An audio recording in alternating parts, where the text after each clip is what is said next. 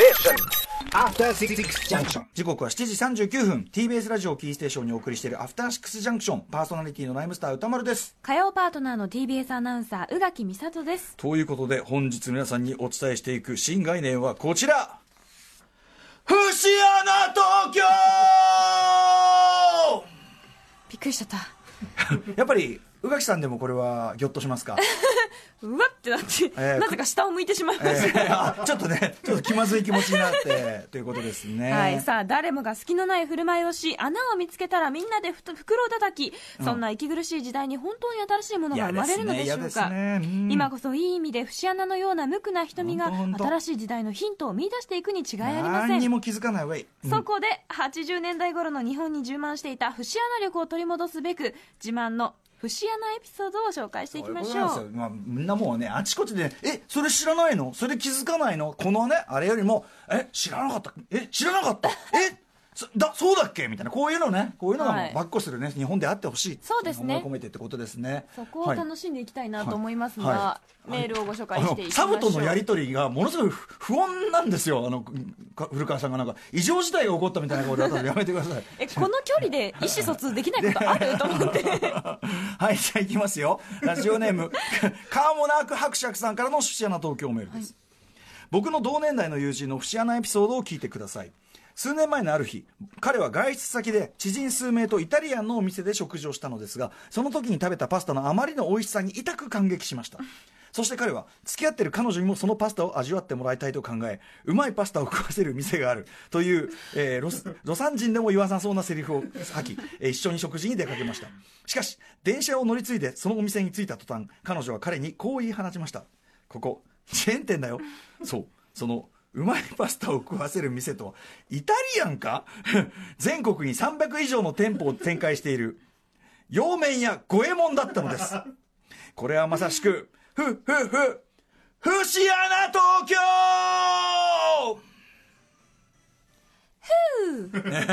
ありがとうございます。えー、とはいえね、五右衛門さんのパスタは全国展開レベルの美味しさですので、彼のうまいパスタを食わせる店という言葉に一切嘘はありません。ちょっとドヤ感を出してしまっただけなのですというね。うわー、これ昔あった。ありましたか？はい。宇垣さんも。今どうしてもそのお店の名前が出てこないんですけど、ありました。はい、そういうチェーン店なのによく知られてる店なのに。はい、知らない、よく知られてはないけど、実はチェーン店みたいなところで。うん、はいはいはい、美味しいとこ知ってんね、はい、みたいな。え、行こう行こうって言ったら、うん、友達にこれなんとかにもあるよみたいな、京都にもあるよみたいな、おろってなりました珍しくないみたいなねそもそもこの メ, メールのその知人数名とイタリアンのお店で食事をしたら、イタリアンかイタリアンって言わないでしょう、ね、だって五右衛門って言ってるよ本当ですよね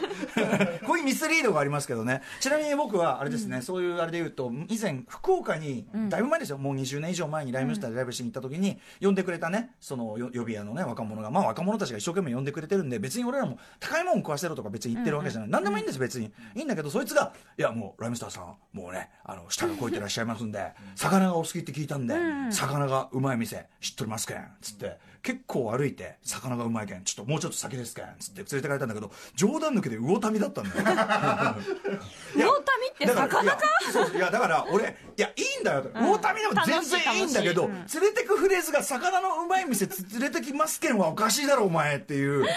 なんかねでも魚の友達、魚の民だから、魚たち魚の民がね、魚の民だからしょうがないねっていう、はい、ごちそうさまでした、その実ははいということで、えー、続きましてイサクパシャさんからの節穴東京メールです。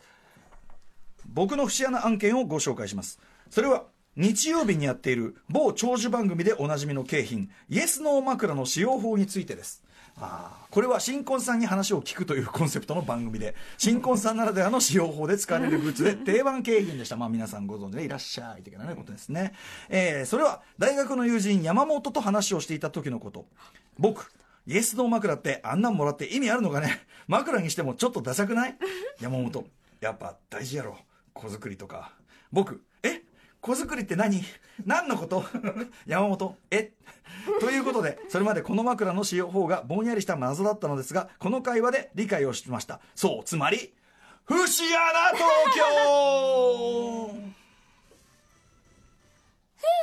京ね、ありがとう、宇垣さん丁寧にありがとうございます。いいですねこれね、ジョン・ロビーソンも喜んでると思いますけど、ね、あのー、でこれ問題はこのイサク・パシャさんがこの時までひた隠しにしていた僕が童貞だった件までゼミのクラス中にバレてしまったのでした。今思い出しても恥ずかしい不思議な案件ですっていうね、よく分かっていなかったって。でもこれは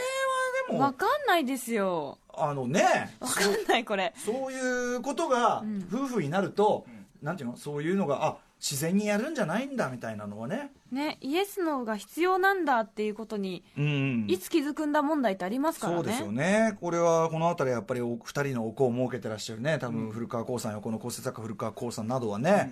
うん、あれですね、うん、確かお子を作られた頃は、うん、あの夫婦別のところで寝られていた、しかもいっかいにかいに分かれていた住居でしたよね。メゾネット物件です。え？メゾネット物件ですよね。ということはどちらかがタンタンタンとこう階段を駆け下りるか、もしくは駆け上がるか。素敵、なんかロミオとジュリエットみたいでいいですね。いや綺麗な例えしてくれますね。これやっぱタンタンタンの合図なんてのは、うん、イエスのままくらいやって値するものなんてあったんですか、うん、これ全部言った方がいいのかなというわけでこの時間では皆様からのメールをお待ちしております。フシアナ東京のほか知らず知らずに悪口になっている事態を告白するサイレントディス、うん、人望がないけどかっこいい、そんな一匹狼たちのエピソードを募集するノー人望、それぞれのコーナーにメッセージを送ってください。宛先は歌丸アットマーク ティービーエスドットシーオードットジェーピー まで。メールが採用された方にはついに完成しました、はい、番組のステ爆誕ステッカーを差し上げます、はいね、でもかっこいいですよねデザインね、おしゃれです、はいはい、あの私が私を被写体にした写真としても極限までね極限までかっこ読みをねかっこ読み成分をね凝縮した写真でございますので、ね、これはかっこいいですよ、はいはい、あえっ、ー、とえうなぎ宇垣さんの見つけた宇垣さんのそのお店は今さっきのお店、はい、おめでとうずっと何やったっけな、うん、何やったっけなって考えて分かりました、はい、カプリチョーザ、カップチョーのあの意外とあえあチェーンなんだっていう感じ。まあね、でもなんかさ字体で分かんないロゴのあの個人店とチェーンの差って、一番初め初めて行った時高校生だったんですもん。はいはいはいはい。そしたら京都にもあるじゃん。わかりました。カプリチョーザならまだ全然いいですよ。新宿にもあんのってとかね。はい、あのちなみにいち号店はあのね渋谷のちょっと外れたとこにあって。東京なんだ。そうそうなんですよ。あの そ, そ, そ, そこは看板はねなんかあの木で作った感じなんでね、はい、はい。なかなかあれなんですよ。俺今何言おうとしたの。そうそうカプリチョーザならまだいいですよ。僕の高校の頃なんか俺一番おしゃれな店イタリアントマトだと思ってたからね。おしゃれい。うんAfter six junction.